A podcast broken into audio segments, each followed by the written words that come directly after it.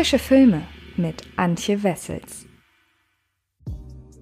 Hallo liebe Freds und herzlich willkommen zu einer neuen Ausgabe des Frische Filme Podcasts, in der es diesmal um eine neue Netflix-Produktion geht. Und zwar um eine, ja, von der man nicht wirklich viel Positives liest, wenn man so durch die Kommentarspalten im Internet oder auch generell auf Kritikerseiten und was es dann nicht alles gibt, mal sich so umschaut, dann gibt es kaum jemanden, der an Thunder Force irgendein positives Haar lässt. Das muss ich leider bestätigen, auch wenn ich ja eigentlich mal gesagt habe, ich möchte hier im Podcast, wenn es geht, nur über positive Sachen sprechen. Ähm, das ist mir nicht ganz geglückt, denn ähm, es gibt ja nun mal den einen oder anderen größeren Staat, der dann vielleicht doch nicht ganz so gelungen ist. Und Thunder Force gehört eben dazu. Und was es mit dem Film auf sich hat, das verrate ich euch, nachdem ich euch erzählt habe, worum es in dem Film denn geht. Denn wir sind nicht in einer normalen Welt, sondern in einer Welt, in der die Sicherheit der Menschen von fiesen Superschurken namens Miscreants bedroht wird. Und äh, nun liegt es also an zwei einst besten, doch mittlerweile sich entfremdeten Freundinnen aus Kindertagen, den Planeten ein Stückchen sicherer zu machen. Als sich die freigeistige Lydia gespielt von Melissa McCarthy, eines Tages zufällig im Wissenschaftshauptquartier der erfolgreichen Emily, gespielt von Octavia Spencer, wiederfindet, unterzieht sie sich ohne ihr Wissen einer Genbehandlung, die ihr zu Superkräften verhilft.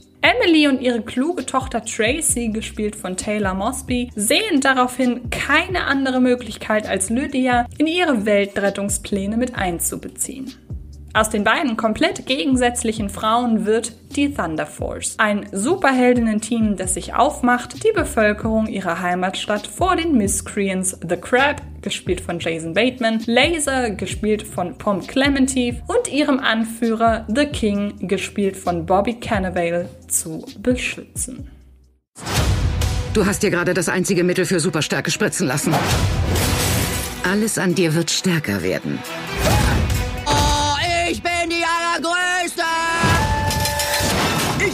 Leiste verstaucht. Haben tussende Leiste?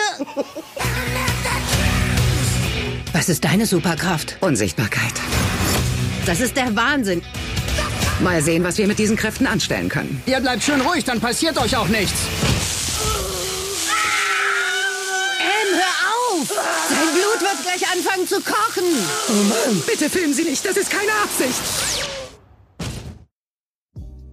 Für die Eheleute Ben Falcone und Melissa McCarthy ist Thunder Force bereits die fünfte Zusammenarbeit im Rahmen eines Spielfilms. Seit der gebürtig aus Illinois stammende Comedian seine Gattin 2014 in der missglückten Komödie Tammy voll abgefahren erstmals selbst inszenierte, folgten mit The Boss aus dem Jahr 2016, How to Party with Mom aus dem Jahr 2018 und dem angeblich noch dieses Jahr in den deutschen Kinos startenden Super Intelligence drei weitere Projekte ähnlichen Kalibers.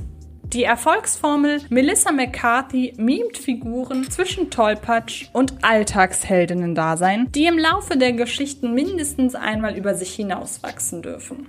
Über die Jahre schienen sich Falcone und McCarthy dahingehend zusammengerauft oder besser von Falcones langsam ansteigenden Regieskills profitiert zu haben, als dass der Slapstick-Gehalt zu sinken begann, während die herausgearbeiteten Sympathien für die Protagonistinnen mehr und mehr in den Vordergrund rücken durften.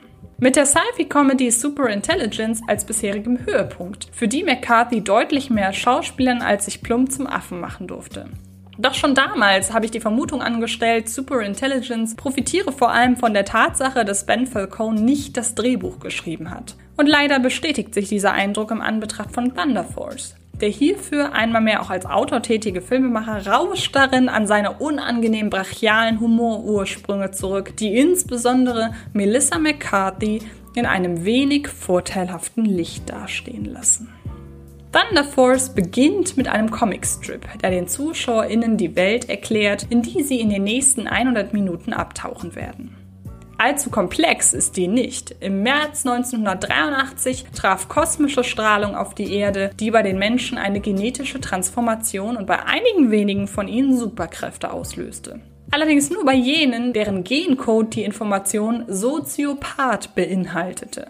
Infolgedessen wurden aus den genmanipulierten Menschen ausnahmslos Superschurken, sogenannte Miscreants, die seither die Bevölkerung terrorisieren.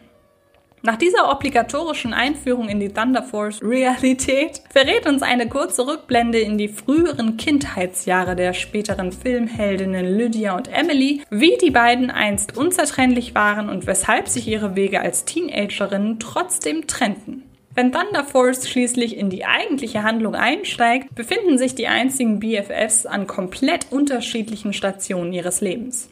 Ein Faktor, aus dem Ben Falcone lange Zeit einen Humor zu ziehen versucht, der jedoch fast nie zündet. Denn mehr außer der Tatsache, dass die beiden Frauen komplett verschieden sind, fällt ihm nicht ein. Während Emily Karriere als Wissenschaftlerin gemacht hat und mit Feuereifer an Methoden forscht, um die Miscreants zu vernichten, arbeitet Lydia auf dem Bau. Erfolgreich gegen erfolglos, angesehen gegen belächelt, diszipliniert gegen streng, gegen tollpatschig und frohgemut. Wenngleich Octavia Spencer und Melissa McCarthy durchaus in die ihr zugeordneten Figuren passen, auch wenn es schon wesentlich reizvoller gewesen wäre, McCarthy mal außerhalb ihrer Komfortzone zu besetzen, einfach indem man sie die Rolle mit Octavia Spencer tauschen lässt, verlangt das Skript ihnen kaum mehr ab, als entsprechende Stereotypen auszufüllen. Da fragt man sich schon, weshalb Ben Falcone den Aufwand betrieben hat, die Hintergrundgeschichte der beiden Frauen überhaupt zu erzählen, wenn diese im weiteren Verlauf kaum mehr eine Rolle spielen. Dasselbe gilt für die stilistische Entscheidung, Thunder Force mit einem Comicstrip zu eröffnen. Gewiss waren kinematografische Superhelden gegen Superschurkenkämpfe in den vergangenen Jahren vorwiegend von Comic-Herkunft und da es neben den unzähligen Fans von Marvel, DC und Co. mindestens genauso viele Menschen gibt, die mit verfilmten Graphic Novels kaum etwas anfangen können oder sogar richtig genervt davon sind, böte sich kaum ein Stoff besser dafür an, parodistisch aufbereitet zu werden als das Superheldenkino. Und tatsächlich weist Thunder Force gar eine ähnliche Struktur wie so ziemlich jede andere Superhelden-Origin-Story auf. Lydia kommt ähnlich unverhofft zu Superkräften wie Spider-Man oder der Hulk. Die Trainingssequenzen funktionieren ähnlich wie jene aus Ant-Man und die Vorbilder für die anschließende Jagd auf die Superschurken sind zahllos. Doch während bei jeder guten Nachdichtung immer auch durchscheint, Woraus die parodierten Vorbilder ihre Reize ziehen, nutzt Ben Falcone die bekannten Superheldenmotive ohne jedweden Hintersinn. Seine Ideen sind plump, zielen sie doch immer bloß auf die derbste Pointe ab, etwa wenn sich Lydia im Superheldenanzug nur deshalb so dämlich anstellt, damit Falcone sie gleich mehrfach beim formvollendeten Hinfallen auf den Allerwertesten einfangen kann. Und weshalb ins Nichts führenden Karlauern wie Lydias plötzliche Lust auf rohes Hühnchen sogar die Qualitäten eines Running Gags angedichtet wird, wissen wohl nur die Verantwortlichen selbst.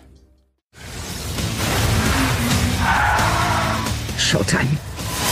Oh Gott. Wir brauchen einen anderen Wagen. Ja. Wieso können wir zwei Tussen in ihren 40er nicht aufhalten? Was stinkt denn hier so? Was sind die Anzüge? Wir können sie nicht waschen. Lydia, nicht. Du wirfst jetzt nicht diesen Bus. Ich verstehe dich nicht, weil ich dabei bin, einen Bus zu werfen.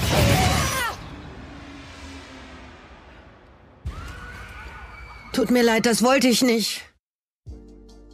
Während Melissa McCarthy in Filmen wie Can You Ever Forgive Me oder St. Vincent ihr Schauspieltalent bereits zur Genüge unter Beweis stellen konnte und sie für ihre Darbietung in Paul Feeks Brautalarm einst für ihren ersten Oscar nominiert wurde, verkaufen sie und ihr Ehemann sie in Thunder Force einmal mehr radikal unter Wert. Der in Superintelligence und How to Party with Mom durchscheinende Respekt für die Spleens der von ihr verkörperten Figuren fehlt hier völlig. Und das ehemalige Gilmore Girl hat plötzlich wieder kaum mehr zu tun, als das Klischee der lustigen Dicken zu bedienen. Vor diesem Bild kann Ben Falcone seine Ehefrau auch dann nicht bewahren, wenn er sie in der zweiten Filmhälfte schließlich als buchstäblich Busse werfende Heldin inszeniert.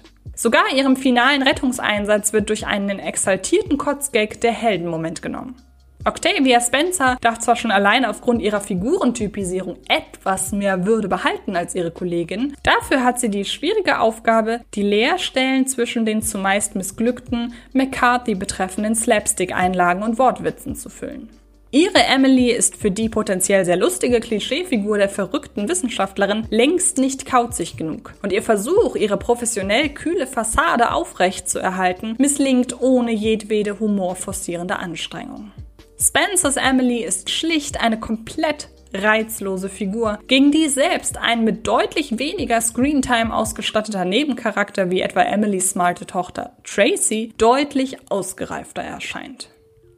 Zu eben diesen Nebencharakteren gehören neben Tracy zudem die Miscreants Armada, an deren vorderster Front Bobby Cannavale als mit genrekonformer Machtmotivation ausgestatteter Schurkenanführer The Boss agiert. Den meisten Spaß macht und hat hierbei noch Jason Bateman, der mit The Crab einen Hybriden aus Mensch und Krabbe verkörpert, der orangefarbene Riesenscheren anstelle von Armen besitzt. Derartige Over-the-Top-Ideen wären es wohl, die Thunder Force hier und da hätten retten können. Doch leider scheinen den MacherInnen nicht bloß ihre Figuren, sondern auch die Welt, in der eben diese agieren, weitestgehend egal gewesen zu sein. Schließlich ist The Crab hier weit und breit die einzige dieses Kalibers, während der Rest, egal ob nun Haupt- oder Nebencast oder auch nur StatistInnen, ein ausschließlich menschliches Erscheinungsbild besitzt. Die potenzielle Weirdness der Thunder Force Realität manifestiert in einer einzelnen Figur. 99% des Films geht derweil für die anstrengende Mischung aus Ödnis und verpatzten Hau drauf Gags drauf. Kommen wir also zu einem Fazit. Thunder Force ist ein Rücksturz auf Ben Falcones Anfänge als mit wenig Fingerspitzengefühl und Timing ausgestattetem Regisseur, der Melissa McCarthy einmal mehr auf ihre Qualitäten als Slapstick-Lieferantin reduziert und es darüber versäumt, sowohl ihrem Schauspieltalent als auch den Figuren sowie der Story um sie herum dieselbe Aufmerksamkeit zu schenken. Die Superhelden-Comedy ist daher weder lustig noch mitreißend geraten und die potenzielle Craziness innerhalb der Thunder Force-Welt manifestiert sich in einem einzigen Charakter, der immerhin seine Szenen an sich reißt, den Film aber nicht vor der Vollkatastrophe bewahren kann. Und ob ihr euch nun selbst davon überzeugen müsst oder nicht, bleibt natürlich euch überlassen. Wer das möchte, kann das ab sofort bei Netflix tun. Und ich wünsche euch ja, viel Durchhaltevermögen. Das wünsche ich euch natürlich auch für die anderen Podcasts dieser Woche, die hoffentlich ein wenig mehr Liebe aufweisen als dieser Film. Ich habe nämlich unter anderem noch über Minari, wo wir Wurzeln schlagen, gesprochen und über den neuen Gaspar Noé Kurzfilm Lux Aterna. Da gibt es interessante Dinge zu, zu sagen und ich würde mich sehr freuen, wenn ihr da mal reinhören würdet. Ebenfalls neu ist natürlich auch ein neues Video im Fred Carpet YouTube Channel, denn da habe ich in meinem frische Filme Video diese Woche mal über zehn Filme gesprochen, beziehungsweise sind sogar elf, glaube ich die ich beim ersten Mal gucken nicht mochte, die dann aber im weiteren Verlauf irgendwie sich in meiner Gunst haben steigern können. Und diese Videoidee stammt von einem Zuschauer bzw. einer Zuschauerin, weiß ich jetzt leider nicht aus dem Kopf. Und das fand ich so spannend, dass ich mir gedacht habe, ey, das setze ich tatsächlich mal um. Also da wurde direkt ein ZuschauerInnenwunsch erfüllt. Nun bin ich aber auch wirklich fertig. Ich bedanke mich sehr herzlich fürs Zuhören, wünsche euch ganz, ganz viel Spaß beim Filmeschauen. Dann sehen wir uns in den nächsten Tagen oder hören uns garantiert irgendwo im Internet. Bis dann! Das war Frische Filme, der Podcast von Fred Carpet.